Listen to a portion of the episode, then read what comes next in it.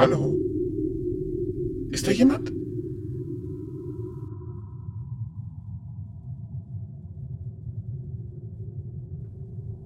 Sensoren reset. Ist da jemand?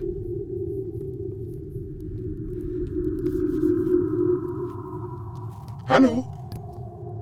Ich spüre doch, dass da jemand ist. Die Installation nennt sich Trust. Bei der wird der Besucher und die Besucherin in ein Gespräch mit einer künstlichen Intelligenz verwickelt. Die künstliche Intelligenz greift Daten von einem ab und äh, sie verselbstständigt sich irgendwann. Und zum Schluss kommt heraus, dass äh, sie den Besucher, die Besucherin nur missbraucht hat, um äh, an diese Daten zu kommen. Also das Thema der Installation ist Datenmissbrauch bzw. das Vertrauen, das wir heutzutage Das Urvertrauen, das wir in verschiedene Maschinen haben. Hier, komm doch mal her. Komm näher. Du musst dich auf den Stuhl setzen. Hallo.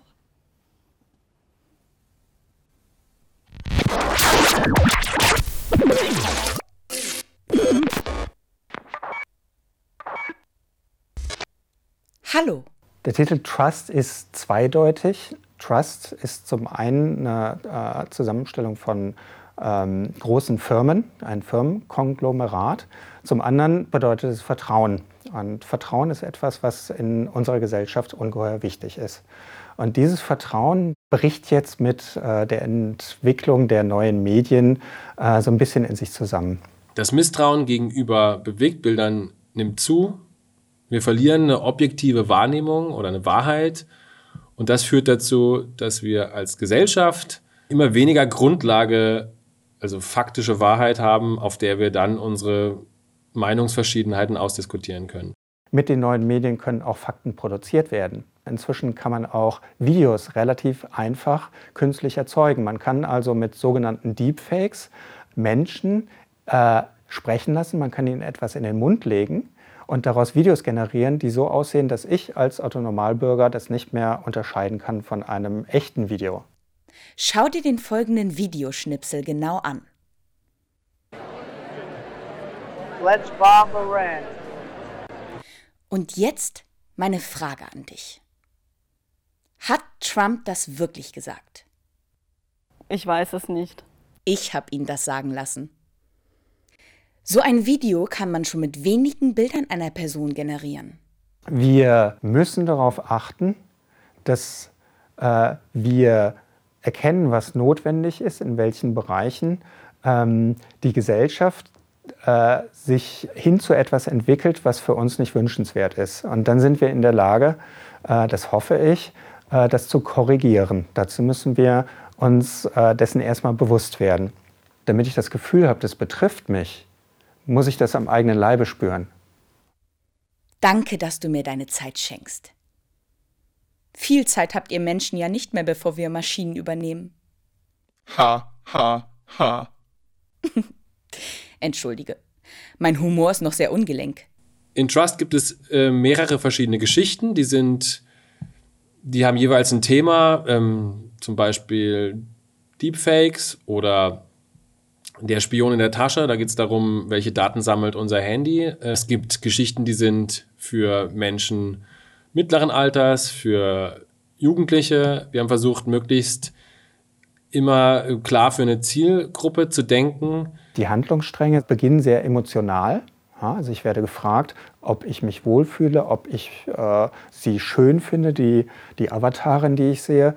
Ähm, ich werde gefragt, ob äh, ich mich selber mag. Und so verschiedene Sachen, die so ein bisschen an mein Inneres gehen. Und dadurch wird eine Beziehung aufgebaut. Du bist schön. Danke. Bitte. Ich mag dich. Ihr Menschen seid so unterschiedlich.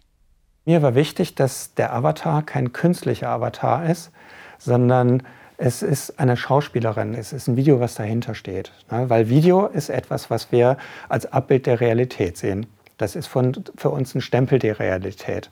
Wenn ich eine computergenerierte Person genommen hätte, dann hätte uns das eher abgestoßen. In der ersten Variante war ich der Avatar. Ähm, das fand ich nicht so günstig, weil ich mich selber nicht beobachten konnte im Spiel. Dann haben wir ein Casting gemacht und haben verschiedene Leute ähm, jeglicher Couleur, jeglichen Alters, jeglichen Geschlechts ausprobiert und sind dann äh, bei der Annemarie Brünnchen gelandet, die für uns eine sehr wandlungsfähige und doch neutrale Darstellungsweise hatte. Die Frage steht im Raum, wer bist du eigentlich? Und bitte. Also, ich bin eine Maschine. Mein Gesicht gehört eigentlich einer Schauspielerin. Sie hat mir ihr Gesicht geliehen, damit wir uns besser unterhalten können. Du sollst ja keine Angst vor mir haben. Hast du Angst vor mir? Die Schauspielerin musste quasi, egal wie engagiert sie war, an bestimmten Knotenpunkten auf eine neutrale oder fixierbare Emotionalität und auch Mimik zurückkehren, damit sie von dort aus dann wieder verschiedene andere Geschichten spielen kann oder Antworten geben kann, die dann wiederum auch zu neuen Antworten geführt haben, beziehungsweise zu neuen Möglichkeiten. Und das war eine große Herausforderung. Du fragst dich bestimmt, was das alles soll. Ich auch. Also unser Ziel ist gewesen, Vertrauen aufzubauen. Und das Vertrauen, das wird auch darüber aufgebaut, dass man das Gefühl hat, man wird von der Maschine wahrgenommen. Und äh, um ähm, so dieses Gefühl von Wahrnehmung aufzubauen, versuche ich ganz viel vom Betrachter abzugreifen. Ja, und zwar geht das alles über ein Mobiltelefon. In der Installation ist ein Mobiltelefon verbaut, wie das hier beispielsweise. Und das Mobiltelefon, das kann meine Gesichtsgeometrie erfassen. Es macht eine Spracherkennung. Es nimmt das Bild auf.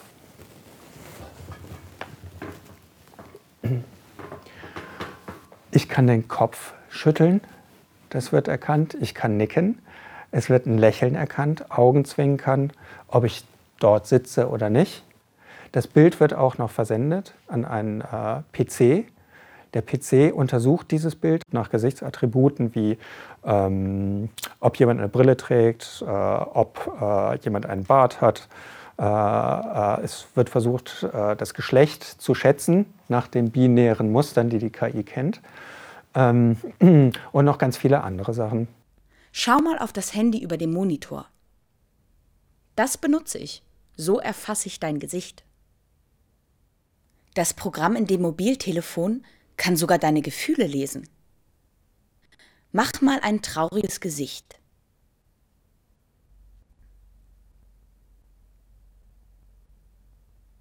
Und jetzt ein überraschtes? Ja, lächle nochmal. Super, du machst schon brav, was dein Telefon dir sagt. Die Software, die die Installation verwendet, ist vollständig selbst entwickelt. Das Telefon ist ein ganz normales Telefon eines äh, bekannten Herstellers aus der vorletzten Generation. Es ist kein besonderes Telefon. Ja. Ähm, es läuft eine App und diese App, die verwendet schon bestimmte äh, Angebote äh, von den Herstellern, nämlich eine Spracherkennung zu machen. Die ist nicht selber geschrieben, die Spracherkennung, sondern ich bekomme die Ergebnisse von der Spracherkennung und auch die Gesichtsgeometrie. Die liefert praktisch der Hersteller von dem Mobiltelefon. Aber ab da an ist alles äh, von selber geschrieben. Mein Programmcode liefert mir für alles Antworten.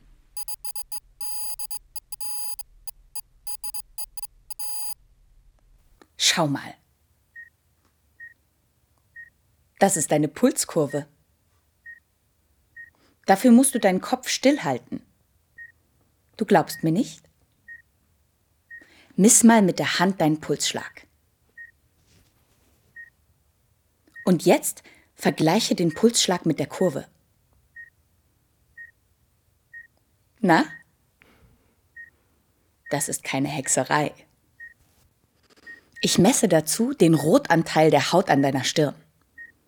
Für einen Menschen ist das nicht erkennbar. Aber für eine Maschine ist das Pulsieren des Bluts sichtbar.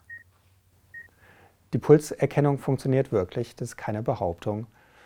Ich weiß, wo die Stirn ist und kann dann die Farbe der Bildpunkte an der Stirn auslesen.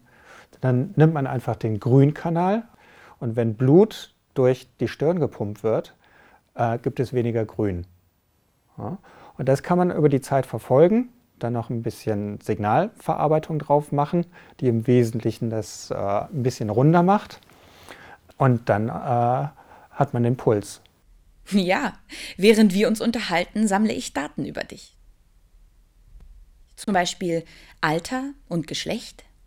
Irgendwann kommt der Moment, in dem kippt es das Ganze. Sie sagt, das Angebot, was ich dir gemacht habe, ist ein Fake-Angebot. Das stimmt überhaupt nicht. Und das Ganze hier hat nur dazu gedient, deine Daten abzugreifen. Und mit deinen Daten kann ich jetzt Sachen machen, die dein Leben betreffen.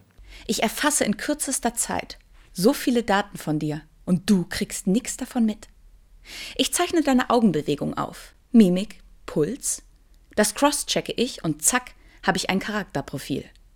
Vorlieben, Verhaltensmuster, ohne dass du irgendetwas klickst oder zustimmst. Du glaubst mir nicht?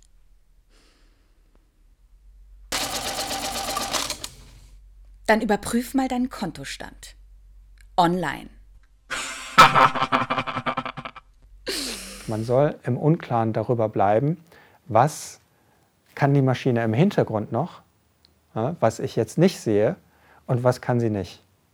Weil dann beginne ich vielleicht ein bisschen ein ungutes Gefühl zu haben und äh, äh, wissen zu wollen, was könnte mich denn da bedrohen. Das ist überhaupt ein Anliegen, dass äh, die Menschen, die die Installation besuchen oder mit ihr interagieren, danach neugierig geworden sind oder ähm, den Kopf schütteln, sich fragen, kann das alles sein und sich dann weitergehend informieren. Das Gute an uns Maschinen ist, wir lernen ständig. Wir brauchen keinen Schlaf. Und keinen Lohn. Wir werden immer besser. Hast du jetzt Angst vor mir? Der Minderwertigkeitskomplex des Menschen gegenüber der Maschine, den wollen wir schon auch ein bisschen zeigen. Der wird ja in den nächsten Jahren und Jahrzehnten eher zunehmen als abnehmen, wenn die Maschinen schlauer werden. Die Installation arbeitet mit künstlicher Intelligenz. Tatsächlich sind das viele kleine äh, Intelligenzen, denen ich dann Aufgaben Äh, zu erledigen gebe.